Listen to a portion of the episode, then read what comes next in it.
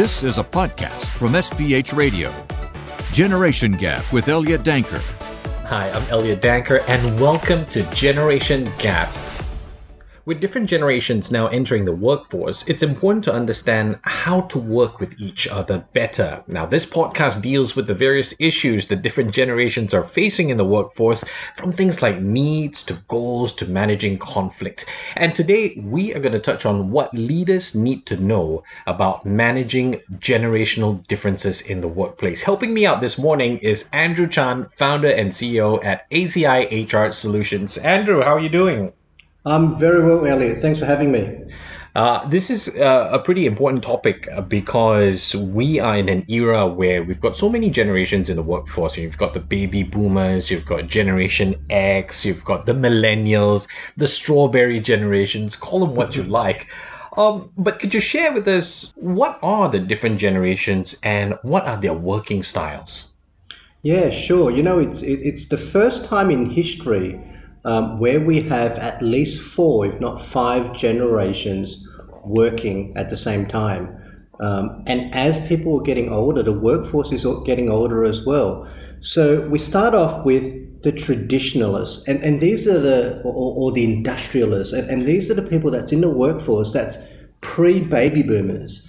And some may be coming back into the workforce for all sorts of different situations, but one is because people are just simply working or living longer as well. So 4 to 5 different generations. You've got the traditionalists or the industrialists who are typically very hierarchical, have worked very much from a top-down approach, or used to a top-down approach, and it's all about respect, authority, and seniority in the workplace, because that's what they're accustomed to and that's what they're used to. And then you've got the baby boomers, who may be entering retirement age, but also extending their careers now more than ever as well.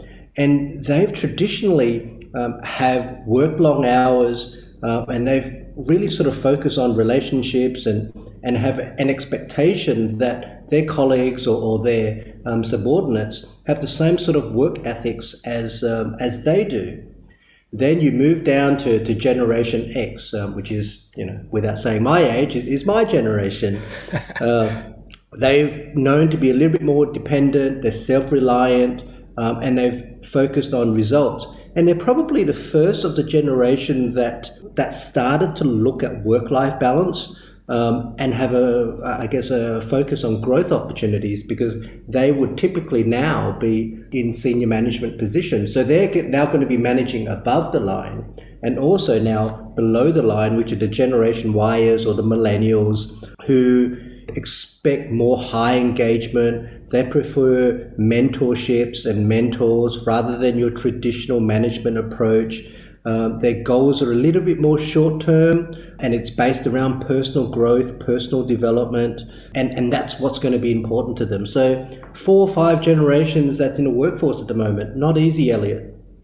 Is it fair to say that, you know, people in Gen X, our generation, and the people who are early millennials, they're facing a bit of a balancing act, because on one hand, they can understand where the industrialists and the baby boomers are coming from. They can understand the amount of work that needs to be put in. They're also open to, you know, work-life balance, so to speak. And on the other hand, they kind of have to balance with the strawberry generation, where they are all about working for a purpose, believing in the job, believing in the leadership. How hard is it to find that balance? Yeah, I guess the Generation X and the late Generation Ys or millennials, who are probably going to be in their early 30s now, they're the ones that's facing the most challenges with managing up and also managing down, and I guess managing the expectations of every demographic in a workforce, particularly if your workforce is large. So some of the more common problems that they're facing is probably more, I guess research tells us that the boomers and the millennials have the biggest characteristic clash, because I think the Gen Xers and the late Gen Ys probably have worked with both generations for longer and have a better understanding or appreciation of the generations. We looked at some research recently, and almost half of the millennials that were surveyed complained, or their biggest complaint about older workers was a resistance to change. And also older managers had a tendency to micromanage. And that's probably one of the biggest bugbears for millennials is that micromanagement. But at the same time, about a third of the baby boomers that we spoke to gripe that younger workers were informal, they needed supervision, and their lack of respect and authority was problematic to an organisation. So that's probably the two generations that just had the biggest clash. On that note, what else do you think are the common problems? And this is from a managerial point of view.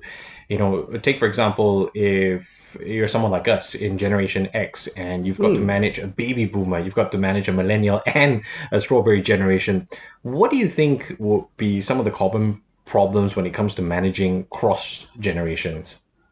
I think the problem generally arises when either or both generations or both parties, whether it's an employee or employer, don't understand the needs and wants of the other or don't want to understand it. And I think that's probably the first and foremost. So it really sort of comes down to respect and understanding. And communication is probably the biggest stumbling block that I see in an organization, that open communication. So that's a huge issue. I'm getting a sense that it's kind of, as a manager, you've got to unlearn everything that you've learned. You've got to go in with a complete open mind. And I think most importantly, you've got to go in without an attachment to any generation, even your own. Yeah, absolutely. And I think particularly in this day and age and what's going to happen, I guess also after COVID-19 as well, there's going to be more unlearning that's going to take place because the workforce is going to change even further after this. For so many years leading up to where we are now, organizations or millennials and Generation Ys were already crying out for flexibilities and work from home. So that's probably the generation that's, I guess, a little bit more accustomed to where we are at now with the workforce. So when we come back into, I guess, a little bit of normality, that's going to change the organization somewhat. We're already seeing organizations now saying, you know what, we're going to move to a work from home model forever, we're going to move to work from home, maybe 50%, and that's going to evolve over the next few years as well. You're in HR. You have seen many generations, even in headhunting and whatnot. Have you come to a point where you've got basic guidelines on working in a cross-generational team from an employee point of view? From an employee standpoint, I guess it comes down to the basics. So this is where HR does play a big part in understanding their workforce and orientating and training their staff properly, particularly those that's in managerial roles. It all comes down to training and development, because most of the times we see when it comes to training and development, it's based around hard skills and skills for that particular role, for that particular job. But now more than ever, I think softer skills and particularly around EQ in management is going to be very important. So I think, it comes down to training and development. I personally believe that if you're in management, more is expected of you because of the experience you have and because you're in that position, right? But if I'm a newbie, all right, say I'm a strawberry generation or even after a strawberry generation, whatever you call the next generation, going into a workplace, not knowing what to expect. For someone that has done so many interviews, what would be the one advice you would give this person? One advice I'd give you, absolutely. New person going to organization. I guess the first advice I would give is to be open-minded. It's hard going to any organization, whether it's SME or a large multinational. And I think, first off, you have to be open-minded to learning.